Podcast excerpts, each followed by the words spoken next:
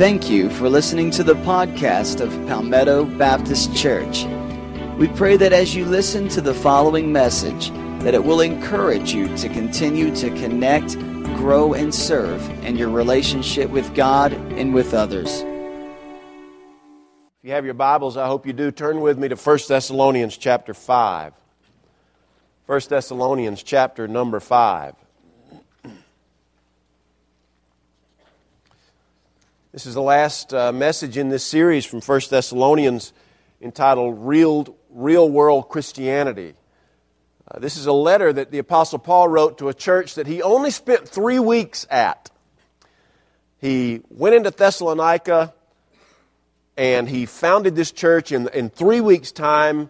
He, he tried to jam pack a lot of uh, teaching and discipleship into a three week period, and then he was run out of town and now he's writing to this church. It's the first letter, the first really New Testament book. It was written sometime around 51 AD. This letter was written before any other of Paul's letters, and Paul's letters were written before any of the Gospels were written, so this is a very early letter. And he's writing to these people to help them see what real faith looks like in a real world. It's a letter that's desperately needed in our world today. Primarily, he does two things. The first thing he does in the first couple of chapters is he, he has to defend himself against false accusations that have entered into the church at Thessalonica after he left. And then he spends a good bit of the last two chapters dealing with what happens when people die and what happens when the Lord comes back. Or has he already come back? Or is he coming back? Or not? In fact, that's the title of this message today. Is he coming or not? It's been 2,000 years since Jesus said he was going to come, and he hasn't come yet. Is he coming or not? 1 Thessalonians chapter 5, beginning with verse 1 and reading the first 11 verses. Now, brothers and sisters, about times and dates we do not need to write to you, for you know very well that the day of the Lord will come like a thief in the night. While people are saying peace and safety, Destruction will come on them suddenly, as labor pains on a pregnant woman, and they will not escape.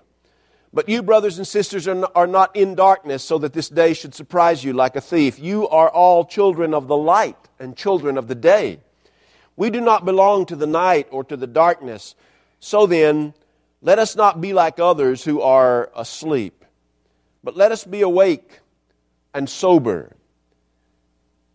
For those who sleep, sleep at night, and those who get drunk, get drunk at night. But since we belong to the day, let us be sober, putting on faith and love as a breastplate and the hope of salvation as a helmet. For God did not appoint us to suffer wrath, but to receive salvation through our Lord Jesus Christ. He died for us so that, whether we are awake or asleep, we may live together with Him. Therefore, encourage one another and build each other up just as in fact you are doing. Well, is he coming or not? Is Jesus coming back or is he not? Paul spends three weeks at Thessalonica. Among the things that he tells them, he tells them that they need a relationship with Christ by receiving Christ into their lives as their Savior and Lord. But he also tells them that Jesus, who has died, uh, been resurrected, and has ascended back to the Father, will at some point come back. And he tells them that they need to be ready at any moment because Jesus could come back at any moment. The Thessalonians interpret Paul to mean that, that Christ will come back before any of them die, that he's going to come back within a few weeks or maybe a few days. So some of them quit their jobs. Why work? If the Lord's going to be coming back in a few days, there's no point in working. Spend your retirement. There's no point in saving for retirement. The Lord's coming back in a few days. But then some of their folks started dying, and then they started wondering is he coming back or not? And if he comes back, what about the folks who have died? We thought he was coming back while we were all still alive. Is he coming back or is he not? They thought he was. sooner rather than later, but he didn't. And here we are 2,000 years later, and we're still wondering when's he coming back? Is he coming back? Is he coming or not? Some people say that he's not coming back, that it's all a myth. Other people say uh, Jesus will return, but it's not a matter of will return, he's already returned. They say that he returned on the day of Pentecost in Acts chapter 2 with the coming of the Holy Spirit. There are still others who say that he has already come, but he came in, in the year AD 70 when the Roman Empire sent armies into Jerusalem and, and uh, surrounded Jerusalem and destroyed the temple. Is he coming or is he not? Is there a reason to believe that he's not going to come back? Have you ever read some of the statements of Jesus about when he's coming back? They're, they're kind of confusing. For instance, uh, in Matthew chapter 10, verse 23, you hear this. Jesus said, Brother, he's talking about the second coming. He says, Brother will betray brother to death. A father his child. Children will rebel against their parents, have them put to death. You'll be hated by everyone because of me, but the one who stands firm to the end will be saved. And when you are persecuted in one place, flee to another. And listen to this. He says, Truly I tell you, you will not finish going through the towns of Israel before the Son of Man comes. Just on the surface, that sounds like that the people to whom Jesus was speaking, they were his disciples, that the Lord was going to come back while they were still alive. That's what it sounds like. He says that again in uh, verse 28 of that same chapter. He says, Truly I tell you, some who are standing here will not taste death before they see the Son of Man coming in his kingdom. That sounds like that he's telling these people, You will still be alive when the Son of Man comes. And yet, insofar as the way that we believe he's going to come, he's not come. Again, in Matthew chapter 24, beginning with verse 30, he says this He says, Then will appear the sign of the Son of Man in heaven, and all the peoples of the earth will mourn when they see the Son of Man coming on the clouds of heaven with power and great glory. And he will send his angels with a loud trumpet call, and they will gather his elect from the four winds, from one end of the heavens to the other. Verse 32 of Matthew 24 says this Now learn this lesson from the fig tree. As soon as its twigs get tender and its leaves come out, you know that summer is near. Even so, when you see all these things, you know that it is near, right at the door. And verse 34 Truly I tell you, this generation will certainly not pass away until all these things have happened. Heaven and earth will pass away, but my words will never pass away. Now, Jesus is talking to the people at that time, the generation of that time, was he saying that they, not us, would be witnesses of the return of Christ? It sounds like it. On the surface, it sounds like it. Is that the case? There's a lot of debate about what Jesus meant. Some people say that Jesus did intend for his, those people to believe that he would come back while they were still alive. Other people say, no, that can't be the case. There must be another explanation. And quite frankly, uh, it's, a, it's a big debate uh, for which there has not been a good resolution. But I think that we have to think in, in this, these terms. Paul wrote this letter to the Thessalonians in AD 51. And when he wrote this letter to the Thessalonians in AD 51, he clearly believed that the return of Christ was still future. For the Lord himself will come, he says, with the sound of the trumpet, the trumpet call of God. So for Paul in AD 51, the return of the Lord was still future. Now, when Jesus spoke the words that I just quoted to you from Matthew 24, it was around the year AD 30.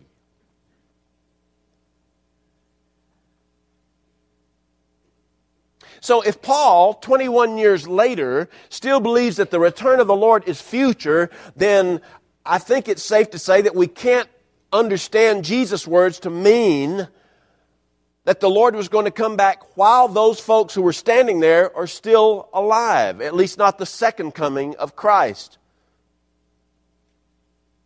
On top of that, somebody said, well, on the day of Pentecost, when the Holy Spirit came, that was the return of Christ. Well, that also was in AD 30, about 50 days after Jesus was crucified. But still, that's AD 30. And again, Paul in AD 51 still sees the second coming as future.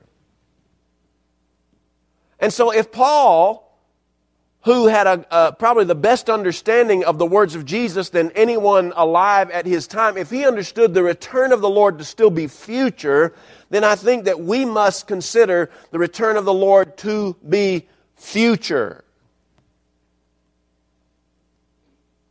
He is coming back. Now, in lieu of the fact that the Lord is coming back, I think it is important for those of us who want a real faith in a real world to have the proper perspective concerning the return of the Lord. We don't need this pie in the sky by and by kind of idea about the Lord coming. We don't need to deny the Lord's coming. We don't need to walk around and live as though He's never going to come. There needs to be a healthy perspective concerning the return of the Lord. And Paul gives us some insights that are part of a healthy perspective on the return of the Lord. The first insight that I want you to notice concerning the uh, return of the Lord is this nobody on earth knows when the Lord will return. Nobody does. Paul says this in verse 1. He says, Now, brothers and sisters, about times and dates we do not need to write to you, for you know very well that the day of the Lord will come like a thief in the night. Jesus even said that no one knows when the, when the second coming will occur except God the Father. At the time that Jesus made this statement in Matthew 24, he even didn't know. He says this in Matthew 24 verse 36. He says, But about that day or hour no one knows, not even the angels in heaven, nor the Son, but only the Father. So nobody knows when the Lord is coming back. Now, if, if, if the Bible is clear on this, on this uh, fact that no one knows, then how laughable is it when from time to time we hear these uh, so-called expert people who come out with these predictions about the Lord coming back on a certain date. Just this past year, there was a fellow by the name of Harold Camping who is, uh, he has his own uh, uh, so called Christian radio network, and he is a pastor out in California, and he predicted that the Lord would come back on May the 21st, 2011. There were a lot of people who believed him. Would you believe there were people who actually gave up their jobs based upon what Harold Camping said? Well, May the 21st came and went, and the Lord didn't come back. Anybody who knows anything about Scripture at all should have known that Harold Camping didn't have all of his facts straight because it's not possible for anybody who's on earth to know when the Lord is coming back. I wish that he were the only person throughout Christian history who has claimed to know exactly when the Lord is coming back. Hal Lindsey, back in the 70s, late 70s, wrote uh, a couple of books. One of them was called The 1980s Countdown to Armageddon, in which he predicted that the end of time would come during the 1980s. He even identified Russia as the great dragon uh, that had an army from the north that would come down into Israel. I mean, he had, he had dates set up and he had it he had it down almost to a science as to when the Lord would come back. It's interesting that he predicted the Lord would come back during the 80s. In the 90s, the book was secretly pulled out of print. Wonder why? Jehovah's Witnesses are notorious for predicting exactly when the Lord was going to come back. At first, they said he was going to come back in 1914. They based their their prediction on, on the way they interpreted prophecies in the Old Testament book of Daniel. When the end didn't come in 1914, they changed the meaning of the prediction and they said, no, it's going to be 1915. When he didn't come in 1915, they said, no, we're three years off. It's going to be 1918. When he didn't come in 1918, they changed it to 1920. When, they when he didn't come in 1920, they changed it to 25. Then they changed it to 1941. Then they changed it to 1975. The latest, they changed it to 1994, and that's not all the predictions that they have whenever the Lord's going to come back. Who could possibly believe a word they say? Finally, they said, well, what really happened was at a certain date, the Lord did come, but nobody knew it. nobody knew it. You see, you have to look at the scripture and see that nobody on earth knows when the Lord returns. Some of you who are my age remember back in 1987, there was a fellow by the name of Edgar Whisenant who put out this little pamphlet. It was a pamphlet and, it, and, and the uh, title of the pamphlet was 88 Reasons Why the Rapture Will Be in 1988. He wrote a second book that was called On Borrowed Time. In fact, some of you remember this. You could, you could start on, on the front and read uh, 88 Reasons Why the, Lord's, why the Rapture will occur in 1988. Flip it over and the backside, which was upside down, would turn it, it was on borrowed time. So he had two books, two pamphlets in one single pamphlet. And he predicted that the Lord would come back on uh, September the 11th, 1988.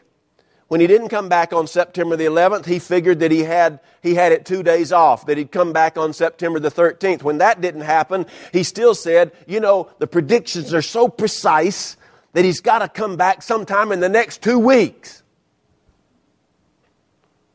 Well, nobody knows anything about Edgar Whisenant now, except for the fact that he obviously didn't know the Scriptures. Because the Scriptures tell us that nobody on earth knows when the Lord will return. The second insight that Paul gives us is this the Lord's return will come when most people do not expect it. When most people do not expect it. Now, the Bible doesn't say that nobody will expect it. The Bible, the Bible simply says that, that most people will not expect it. Paul says, verse 2, For you know very well that the day of the Lord will come like a thief in the night. While people are saying peace and safety, destruction will come on them suddenly, as labor pains on a pregnant woman, and they will not escape.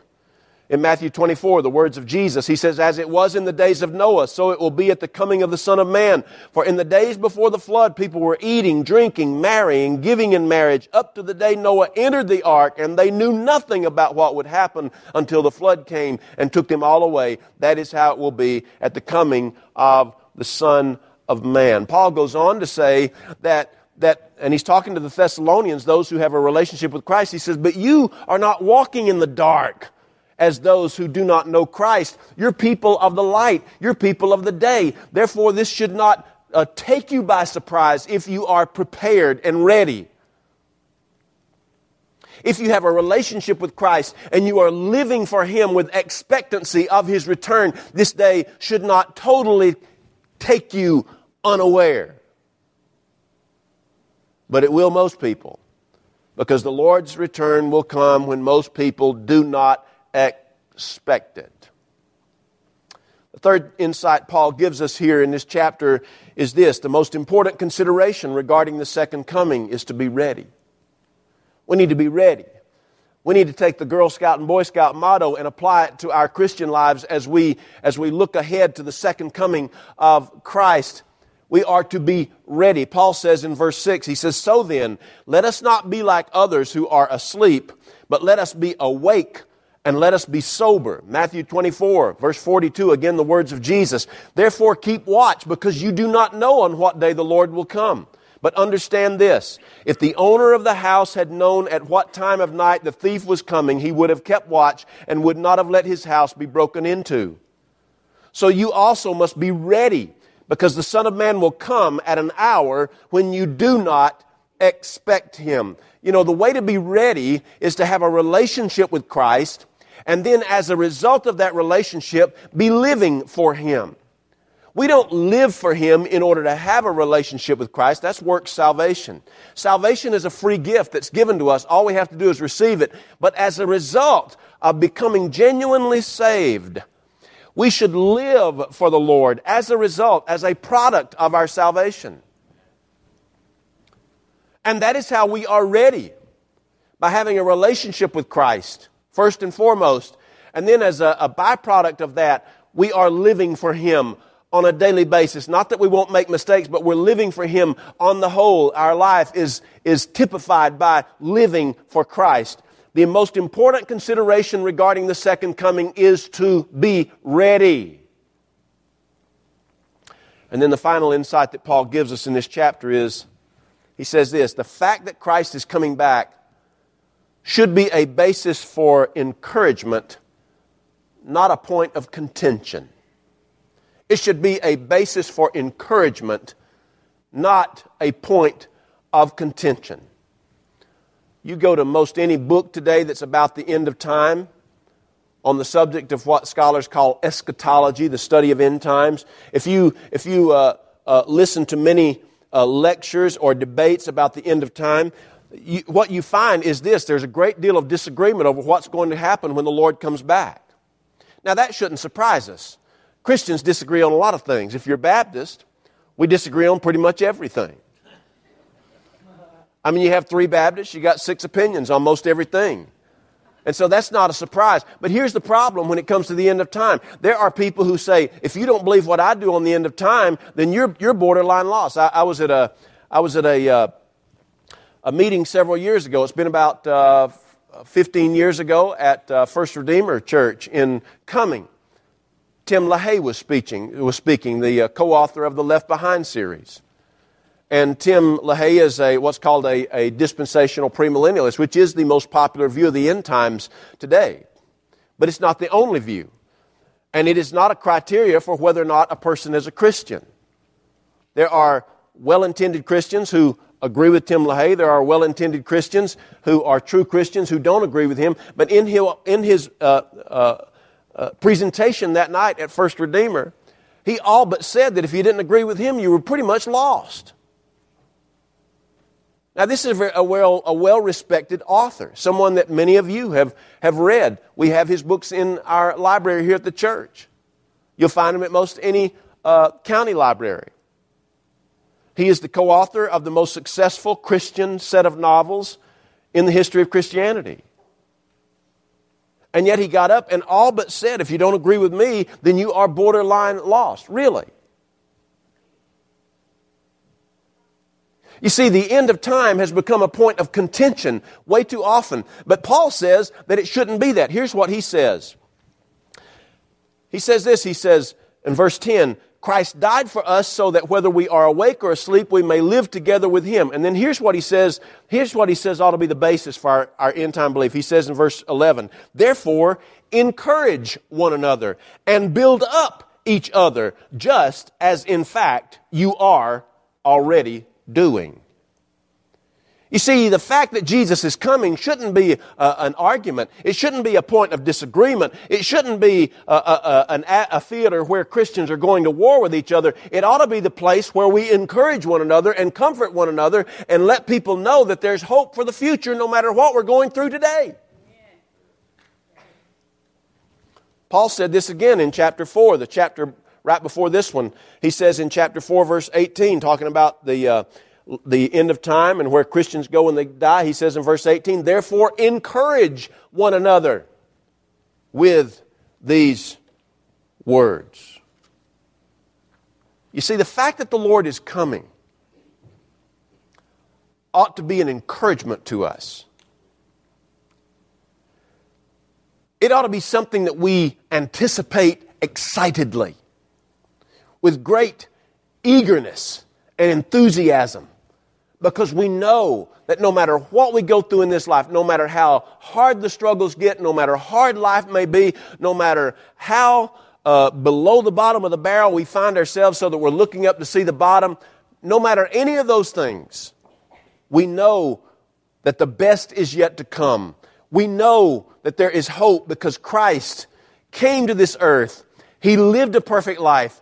He died on the cross for our sins. He rose from the dead to give us life. He ascended back to the Father where He intercedes with us when we can't even pray for ourselves. And He will come back according to the Scriptures and He will take us home. The Bible says in, that among His last words to the disciples before He went to the cross, He says, he says, uh, Let not your heart be troubled. You believe in God, believe also in me. In my Father's house there are many mansions, many rooms. If it were not so, I would have told you. And he says, I go to prepare a place for you so that where I am, there you may be. And if I go and prepare a place, I will come again to receive you to myself so that where I am, there you may be also. The Lord wants to spend eternity with you. You see, our faith can be summarized in three short phrases Christ has died, Christ has risen, Christ is coming back. Christ has died, Christ is risen, Christ is coming back. That's the essence of our faith.